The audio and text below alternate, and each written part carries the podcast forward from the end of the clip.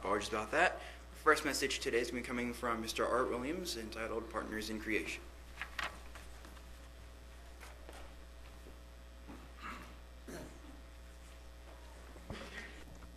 Thank you, Lord. Can you hear me all right?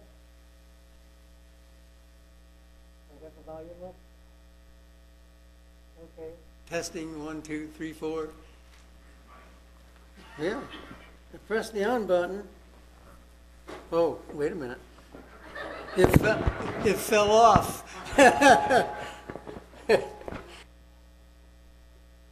Tricky things these days, you know. Never had that happen before. Usually pretty tight gripper, you know. I wouldn't want to get my fingers in there. All right, sorry. Our Heavenly Father, He knows the end from the beginning. And one application of that is simply planning. There are other ways to look at it or apply it. But He has a plan. And it started with the beginning, uh, with creation. And I want to focus in particularly on Adam and Eve because they are partners in creation, partners with creation of God because they bring new children unto the earth. And that is the beginning to the family of God, with the ultimate destiny becoming a spirit being and having eternal life and entering into the time when all things are going to be made anew and refreshed. An exciting time to look forward to. And I like, I like actually thinking and contemplating about that, even though it's, we really don't know what it's going to be. Uh, we could assume that it's going to be a universe like we have today, but it may not be. You know, the, the earth might be 50,000 times bigger than it is today. it could be anything. But I like to think about that because it kind of motivates me and keeps me focused. And, it's, and it, it, it has unlimited possibilities to what you can do as a spirit being. Um, and today, we're going to have a special event to recognize and celebrate the milestones in the lives of our youth. And it's really, really important because as parents, uh, well, I'm going to be very brief too, so we have extra time for that activity, okay? Uh, as parents, we have been given God responsibilities to teach our children the way that they should go. And it's, it's challenging, uh, especially in today's society. Um, we can teach them the correct way, but there's others out there persuading them to do it differently. But nonetheless, we strive to educate our children to the ways of the Father and Jesus and the way that He wants society to be. And those challenges are there also for His purposes. All mankind doesn't practice the values that God the Father and Jesus Christ have. And so those challenges um, are there to help us to learn. So we can understand deceitfulness. So we can recognize it and avoid it.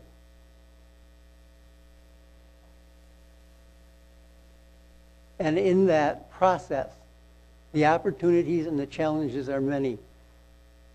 And sometimes the only way we can come to appreciate the values is by failing in the challenges, making a wrong choice in the opportunities.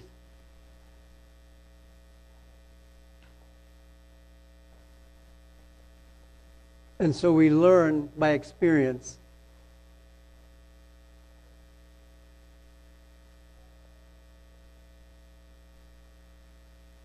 But the training begins at home with the parents.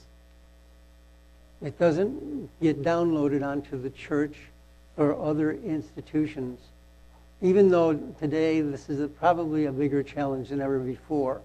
Husbands and wives both have to work just to make ends meet, to be able to pay the bills that are before them. And so having the time element be able to address the challenges of your children can be daunting. and even to come to understand what the challenges are that they're facing, and to have the open communications channel with your children so you can understand the challenges that they're facing is, is, is, a, is difficult in some cases. Actually, probably, in, I should say, in many cases. Um, kids will open up with their friends and talk about issues. And I did this as a child, so I know what I did. In not going to my parents and asking them, but asking my friends, and we would come up with our own scenario of what the solution is. Some of them were good, some of them were, let's just say, less than good. But as we get older and we interface with other educational institutions, it gets even more involved and more complex. The burden becomes detecting truth versus deception. And while not becoming jaded emotionally or, or negative on society, where we become judgmental on those that are of a, different persuasion. I'm going to get a little water here.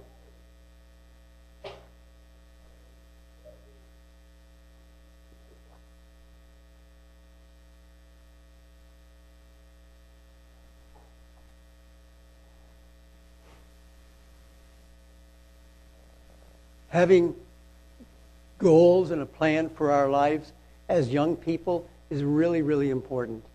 To have a purpose that you want to do with your life, to discover your talents and abilities as a young person and then pursue them, whether it's music or singing or whether it's painting. It could be anything. It could be even edu- you have a talent for teaching. And to discover those talents by experimenting in life. When I say experimenting, I mean get involved in things and try different things. You might not think you're a good tennis player until you ever try playing tennis. You may be able to beat everybody in town. That kind of experience is very, very worthwhile. And don't limit yourself. And those things that you like to do, you may be able to learn to do them well. And again, you may not be. Learn to apply yourself to the things that you're good at. And the things that maybe you're not so good at, you can still do them, but don't, don't make them your life's ambition. I mean, it's like, I think I've used this example before. If you love to swim and you want to be a competitive swimmer, and so you want to go out for the Olympics and you're only five foot four inches tall, and you're going to swim against somebody that's six four, the minute you go from here to there, they got you in the lead you're, you're behind them. You've got to make up a foot already just by going horizontal. So you've got a much larger challenge to be able to compete in that arena and be successful.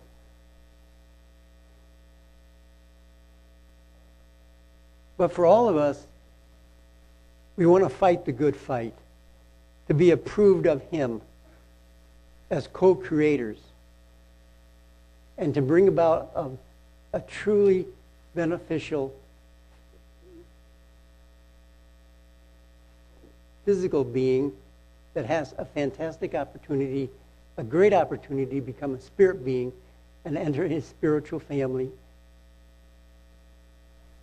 And so that we, we parents, as co creators with God, will contribute to building the family of God and our youth will also grow up and be co creators and also add into the family of God. Abraham was told that he was going to be a father of many nations, but he never really saw the end fulfillment of that. And no doubt when he comes up in the resurrection, he's going to be shocked what the magnitude of that statement means.